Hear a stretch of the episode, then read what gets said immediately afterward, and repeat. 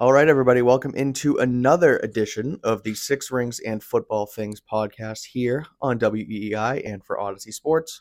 I am Mike Kadlick, another Sunday solo edition of the Six Rings podcast as we watch over the practice fields outside of Gillette Stadium, where the Patriots just wrapped up training camp practice number 13.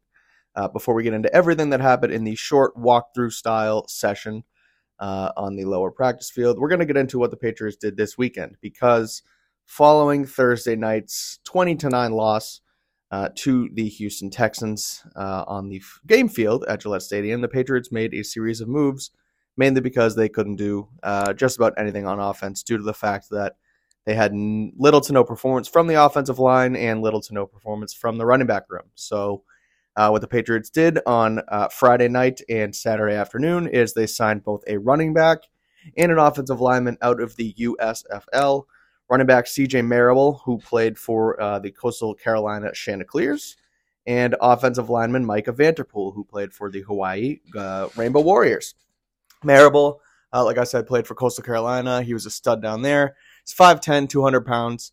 Uh, got a quick shot with the Chicago Bears in the NFL before spending the last two seasons with the Birmingham Stallions uh, and won back to back championships for the USFL. And so, uh, reading here from the Patriots press release, um, Marable had 1,079 all purpose yards, uh, 525 rushing, and 235 receiving, as well as 319 return yards, three rushing touchdowns, two receiving touchdowns. So, he is a triple threat uh, in the pass game, in the run game, and in special teams. So, someone to keep an eye on as uh, guys like Pierre Strong and Kevin Harris sort of looking to uh, fight for jobs here after not a great performance on Thursday night. As for Vanterpool, again, Hawaii Rainbow Warriors, uh, plays guard, plays tackle, so sort of a uh, a swing position depth piece that the Patriots can bring in after not only, like I said, the running backs didn't perform well, but the offensive line was not great on Thursday night either. So Vanterpool played for the New Jersey Generals of the USFL. Uh, I think he's 6'5, 315, started all 13 games at right guard, and was named All Mountain West second team because of it. So, uh, again, guys, that uh, guy that will help out with the depth along the offensive line as we await guys like Trent Brown, David Andrews, Mike Onwenu, all those guys to get healthy. Uh, Patriots were at 90 players, however, so that brought them to 92. They had to get back down to 90, so they had to make a series of roster moves. The Patriots released linebacker Olakunle Fatukasi, which is expected. Haven't seen much from Fatukasi. Uh, plays a little bit of special teams, but you know hasn't really popped. So a guy that's been uh, in the building last year and this year, but uh, that one doesn't surprise me. The release that does surprise me is the release of safety Jourdan Heilig, who was an undrafted free agent this season. Um, he's a safety, but nobody really calls him a safety because all he's done through the first couple weeks of training camp was been on the right hip of Matthew Slater as a special teamer, learning the ins and outs of the special teams in the NFL. Uh, hasn't again hasn't left his side. He's been working with Slater. He's been working with Cam Achord, and uh, he's sort of been plugged in as a special teamer for this team. So that really shocked me. The fact that they they released him, cut him so quick. I figured there was other guys in other sorts of rooms, um, whether it be you know the deep cornerback room, uh, whether it be you know one of those offensive linemen that didn't really do anything, on Thursday night that you could sort of cut ties with, but instead the Patriots decide to cut ties with Jourdan Heilig. So uh, whether it's an injury that might have happened on Thursday and they figured they can cut him and bring him back, uh, whatever the case may be, shocked that Heilig is gone, but uh, that's what the Patriots did in order to get back to 90 players. So Marable, Vanterpool in, uh, Fatukasi, Heilig out, and uh, we roll. So uh, that's what happened prior to today's practice. Now let's get into what happened on the actual practice field. Again, a quick walkthrough here uh, at Gillette Stadium before the Patriots. Uh, we'll probably be back here Monday, and then they head to Green Bay this week uh, for some joint practices and their second preseason game on Saturday night. So uh, everything that happened on the practice field coming up next here on Six Rings and Football Things.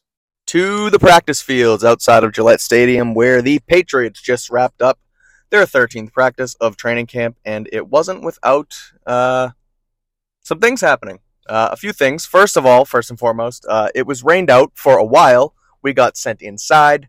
Uh, we had to wait out the rain, just like the Patriots did. They went inside. There was thunder. There was lightning. Uh, they didn't really practice inside. It doesn't look like because by the time we were called back out, they came out and continued their practice post stretch.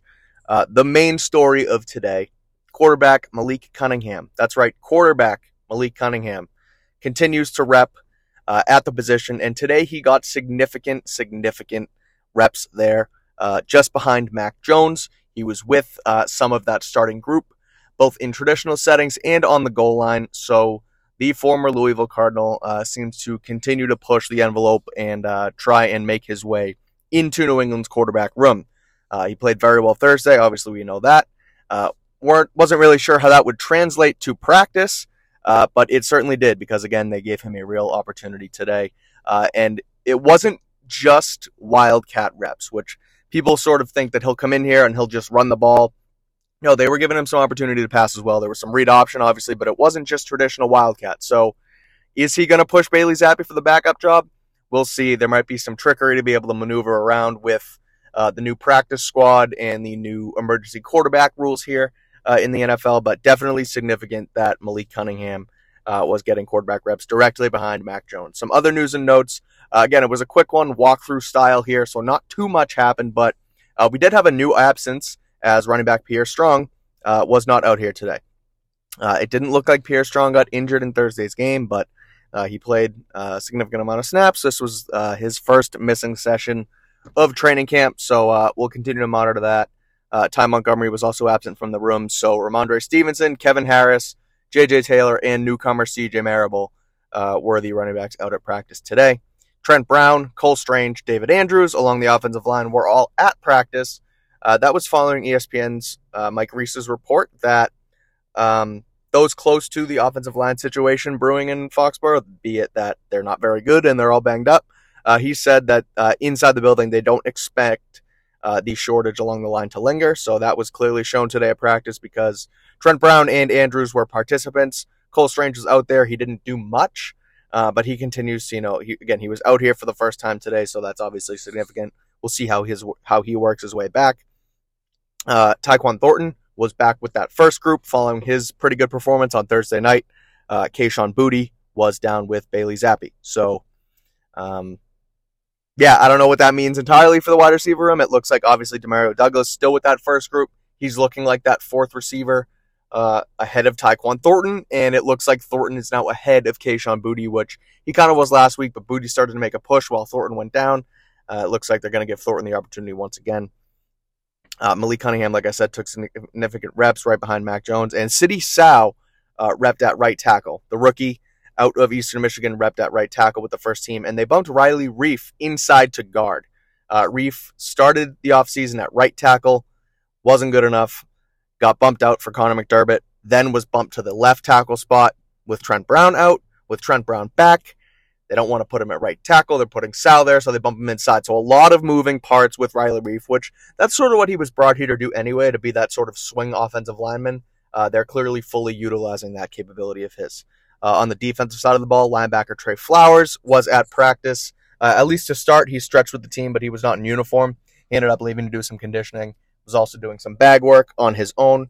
Um, Jonathan Jones once again absent from practice. He's now missed over 10 days of practice, the last time being before um, the Patriots in stadium practice. So uh, significant that John Jones continues to not be out here because their cornerback room, uh, with Jack Jones's situation still looming, very interesting. Jones due back in court uh, this coming Friday.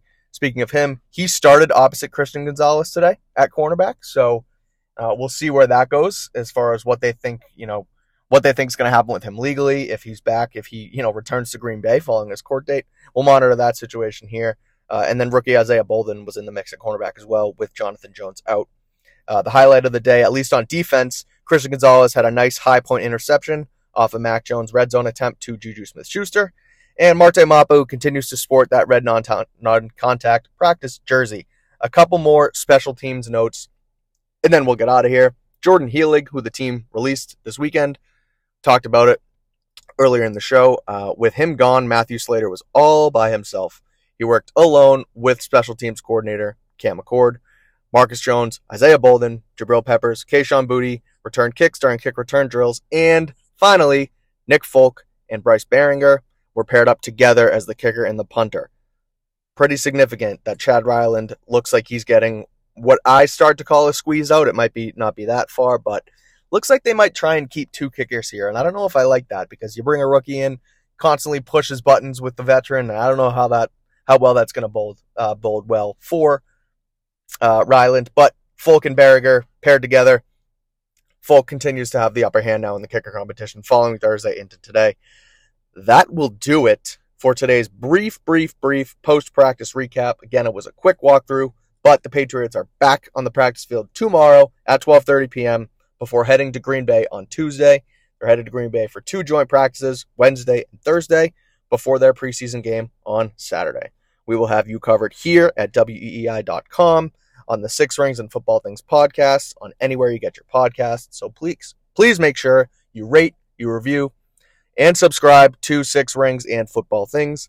I am Mike Kadlick. I will be back tomorrow on this very show with probably Andy Hart, potentially Nick Fitzstevens, or whoever wants to join uh, my lovely rendition of the show with a post practice recap. So, again, thank you for listening. Subscribe, rate, review, and we'll talk to you tomorrow.